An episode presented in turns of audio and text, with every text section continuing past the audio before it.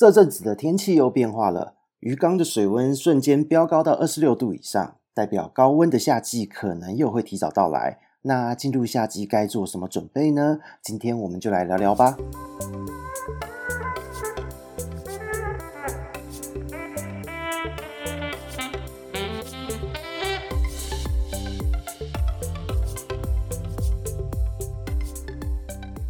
嗨，这里是鱼活通人乱说的梧桐，我们又见面了。这一阵子呢，温度直线上升，连我在北部都有这个明显的感受哦。那中南部的朋友更不用说了。那虽然说还有可能会降温，但看这个状况，应该降温是不会降得太凶啦。不过这个很难讲哦，因为在进入5月之前啊，加温棒建议大家虽然可以拔掉插头，但是先别急着收，因为老一辈也是讲嘛，在端午节之前都还有机会会有比较凉的这个气温出现。那所以如果真的有封面过来很大幅度的降温的话，那还是可以把插头插回去的哦。那另外就是要提醒大家哦，因为近日呢就是温度的变化很大，那某一些呢会在这一个干季雨季交替时刻繁殖的鱼种哦，因为很多热带地区在这个时节刚好就是开始要换季了。那在这一些时候会繁殖的鱼种呢，会在这个阶段因为温度变化哦，水温的变化，它的这一些温差的震荡，会诱使它们的荷尔蒙一起连带变化而产生繁殖的行为。所以如果平常饲养的朋友们啊，你的加温都是设定在固定的温度，那其实在这一段时间你刚好把插头拔掉观察一下，有的时候你可能会在这样子的过程中发现一些小小的繁殖行为，会有一些意想不到的收获。好，那我们就准备进入今天的这个主题。进入夏天到底有什么事情要注意呢？首先第一个部分一定要跟大家说，疾病的更替已经开始了。在春天呢，主要是原虫和病毒的季节哦，但是在现在这个时刻呢，会开始和细菌性的疾病交替。原虫和病毒往下掉，然后呢细菌的这个频率往上升，细菌的活性往上升。所以在这一个季节呢，就是原虫、细菌、病毒三方的疾病都会交错一起发生，但是接着高温会慢慢的出现哦，高温的这个日子会越来越长。这个时候呢，原虫和病毒的这个案例数量就会整个掉下去，取而代之的是大量的细菌性感染。所以这一个部分呢，就让大家了解，夏天呢就是细菌性疾病的季节了。所以这个时候，为了避免细菌的过度增生，请各位务必要加强换水量，提高你的换水频率，还要注意你的喂食量哦。那再来就是，如果你在夏天啊，真的进入夏天之后，还会遇到原虫的疾病的话，那就提醒你了，这代表你的系统呢，脏污其实非常的多哦，你的过滤系统可能要清理一下哦。那接着就是鱼呢，在高温的这个阶段哦，它的生理会发生什么样的现象？这边也让各位了解一下。在高温的时期呢，鱼的新陈代谢它的效率会增加，那也因此食欲会提升。可是呢，这一个温度它是有极限的，就像说鱼类呢，它是有一个所谓的生存温度，还有它的一个最适合的温度哦。那在夏天的这个阶段呢，它的所谓的高温的极限会在哪里？绝大部分来说，在高温的状况下，夏季的状况之下，能够让它的新陈代谢维持在一个稳定的温度，大约极限值就是在28到30度。如果你的温度呢是高过30度，反而会有一些鱼种开始产生食欲不振的现象。所以呢，喂食的时候呢，请你以少量多餐的操作进行。那如果说各位在之前在冬天啊是22度左右的这个控温，那你可能是两天一餐，那么你在夏季的时候呢，就是一天一餐，好，这是没有问题的。但是提醒一下，每一餐的分量你一定要稍微的减少。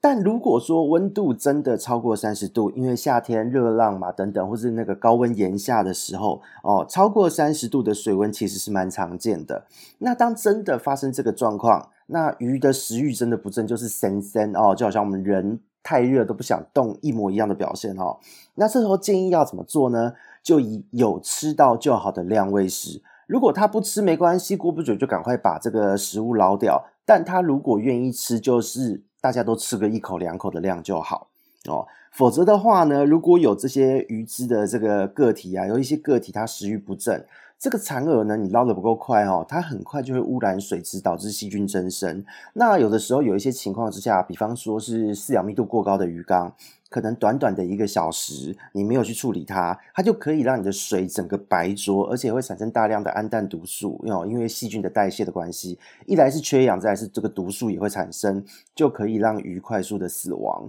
所以呢，喂食量要抓的比较精准一点，抓的稍微少一点，而且它不像冬天你可以等久一点再去捞残饵，就是它如果半个小时1个小时没有吃，赶快就捞掉，这个是很危险的一件事。那有些人会问啊，那个夏天麻烦，那如果水温过30度可不可以不要喂食？这边就跟各位讲了，如果有在追踪我们 Podcast 的朋友呢，应该都会听过我们前面的几个集数哦，就是在高温的时候鱼的攻击性会比较强，所以呢我们会建议大家不论如何都要喂食，一点点也好，吃1-2口就好的原因也是在这边。那所以呢，在这样子的状态之下，说真的，就是除非真的高温到没有食欲啦，那否则的话它新陈代谢一块哦，鱼肚子饿，然后加上这个高温让它的攻击倾向上升，如果鱼真的打起来了，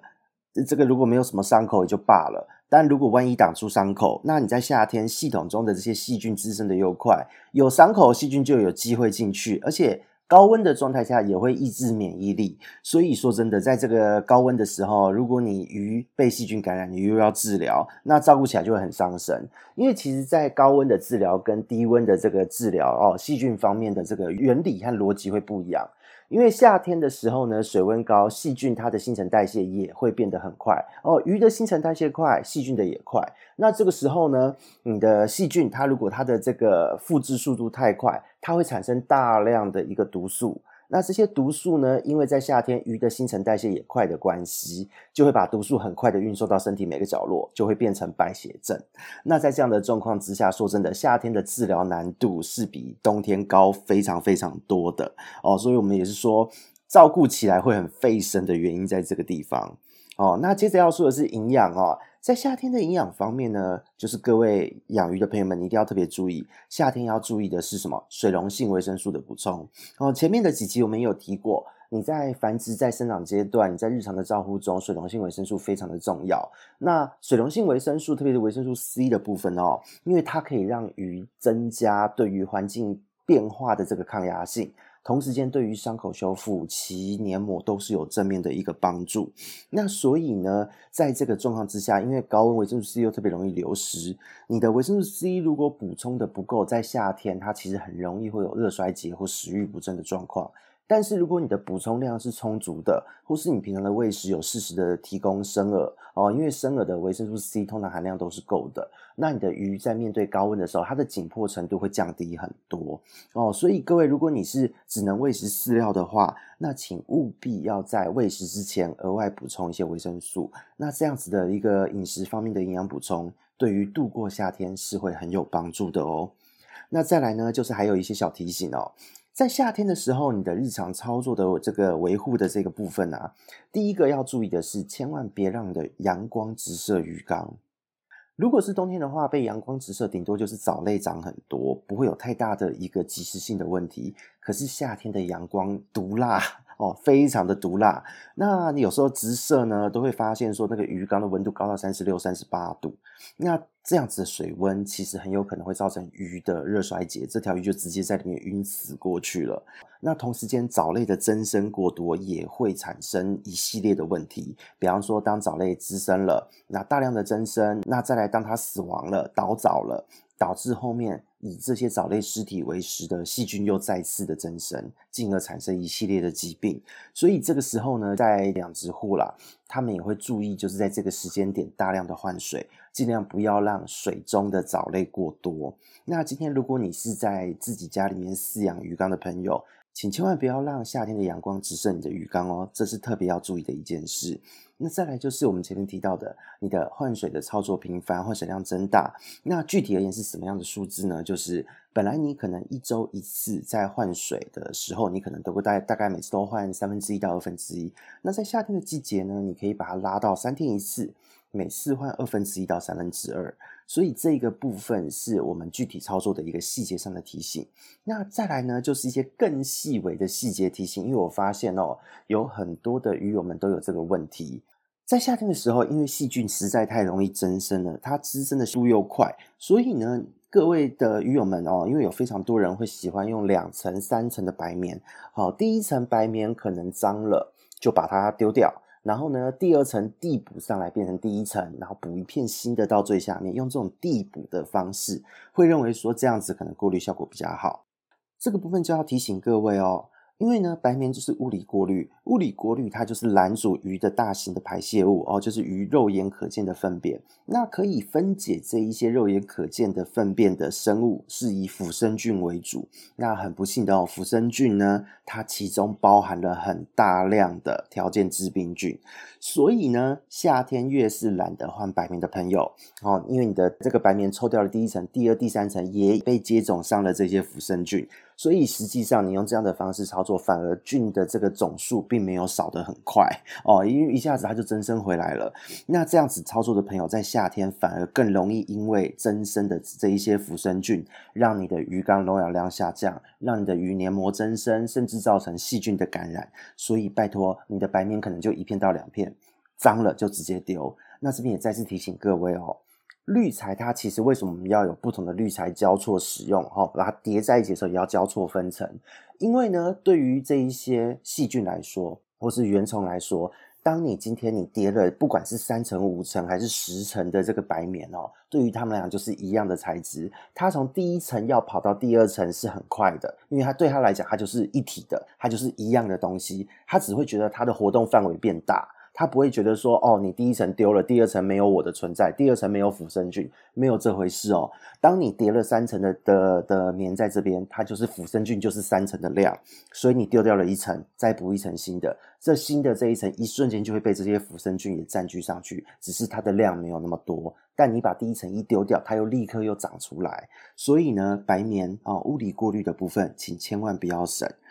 一张就丢，全换哦。你越省越容易出事哦，这个部分是要提醒各位的小细节。那再来就是要注意溶氧量，在夏天呢，细菌增生快，消耗的氧气的量和速度也会加快，所以呢，新手朋友们这边要特别提醒新手朋友们，就是新手朋友都会很喜欢高密度饲养哦，千万不要做这件事。在夏天呢，当你的鱼密度一高，你就会发现很容易发生他们就是缺氧啊，浮头在水面上呼吸空气的这个状况。所以呢，当你发生这个状况的时候，麻烦一下就是分缸，好，把鱼的密度减低，分成2缸，或是你加上打气石，再搭配换水来度过这一个夏天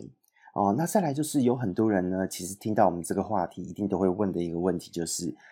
你白天放鱼缸的这个地方呢，可能是你的家中，因为你要上班，那难免你也不能开冷气嘛，就会变成说夏天你放鱼缸的这个地方温度很高，那这样夏天到底会不会有问题，能适合养吗？那这边就跟各位说明了，其实大部分的水族馆鱼种啊，都是热带和亚热带的鱼种，你只要做到我们前面有提到的这些操作的细节，在室内养鱼的状况之下，你可能人出门了，但是你至少窗户打开，或是加个抽风扇都没有关系，你能够维持好通风。那日夜呢，就是你白天晚上它有一个自然的温差哦，比方说白天32度，但是在晚上的时候可以自然降温到28度，或是你开冷气帮助它降温